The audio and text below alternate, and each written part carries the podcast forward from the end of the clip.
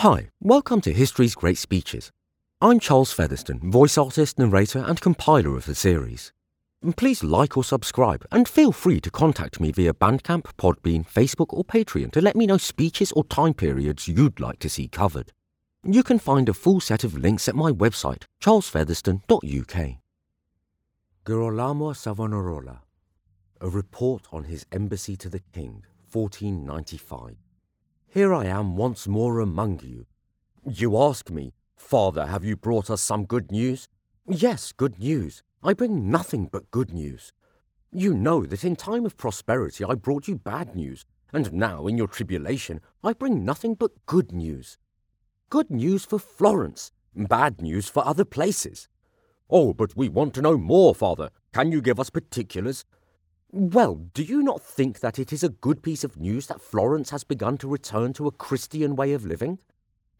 For a good life is the truest happiness, and happiness is only to be found where men live well and fear God.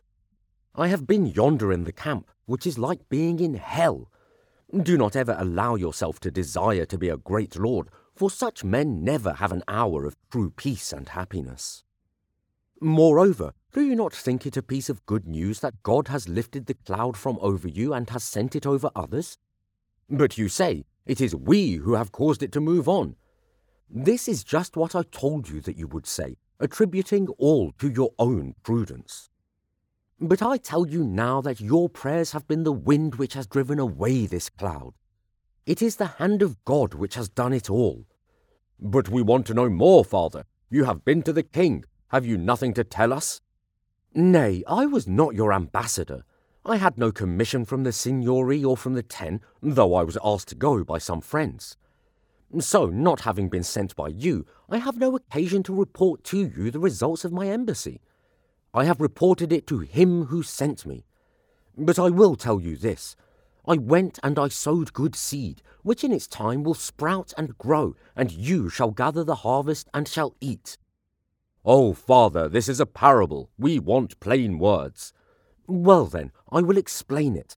I went on your behalf and out of the love which I bear to you.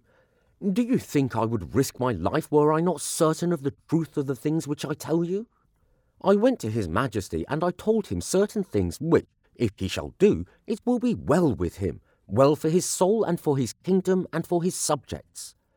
I told him that he must stand well with Florence and act well by Florence, and that if he would not do it for the love, he should do it perforce.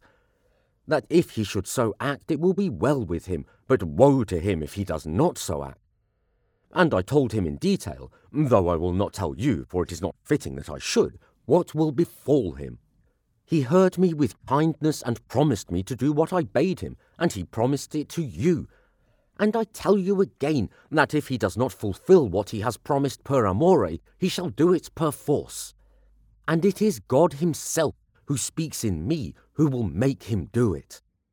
This I say in conclusion that God has opened his hand to this barber, the King of France, and has given him all that he wanted in Italy. But if he fails to do what I have told him, I tell you, and I would have all the world to know, that God will withdraw his hand. And if he fails to perform for the Florentines what I have bidden him to do, nevertheless we shall have everything, if not of his good will, then perforce. Meanwhile our arms must be prayer and fasting.